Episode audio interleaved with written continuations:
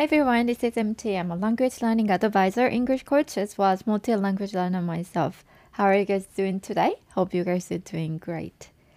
Okay, so um, one of my students asked me the tips to keep on studying English.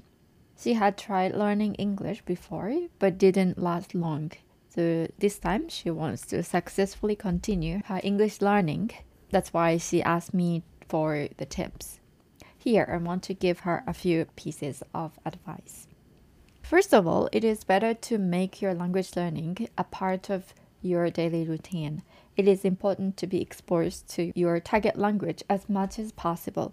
So you should be creative and find time and choose good language learning methods that you can enjoy and work on your language learning together with your daily routine. I talked about my language learning routine in this podcast various times, and maybe some of you guys are tired of listening to this, but uh, let me talk about it again as an example. I listen to podcasts while jogging. I have a few favorite podcasts that I usually listen to. For example, I often listen to a podcast where a Chinese lady and American guy talk in both Chinese and English. I think it is pretty interesting to listen to a podcast where two or more languages are used in one episode. Currently, I'm looking for an interesting podcast I can listen to both Chinese and Spanish. If anyone knows such a podcast, please recommend it to me. All right, then I write several sentences in Chinese answering the question of the day before I start to work in the morning.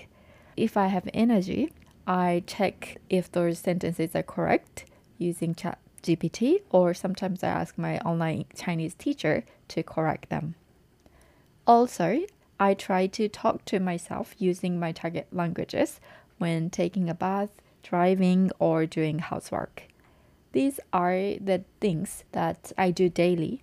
And of course, I watch YouTube videos, TV dramas, and movies in my target languages, and reading a book aloud when I have more time. Mm. Another thing I'd like to recommend you doing to stay motivated is to sign up for some kind of language proficiency test. Even though you don't need to submit the result anywhere, I think it is a good, very good idea to uh, take a test. It will motivate you to study harder for it.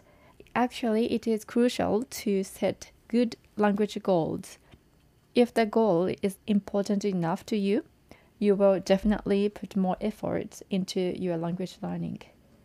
If you do not have a specific goal, you can sign up for a language test and strive to pass the test. It can keep you stay motivated. So these are the tips that I want to give to my student who asked me about how to keep on studying her target language. Hope it helps you too. Thank you so much for listening, and I hope to see you next time. All right, bye.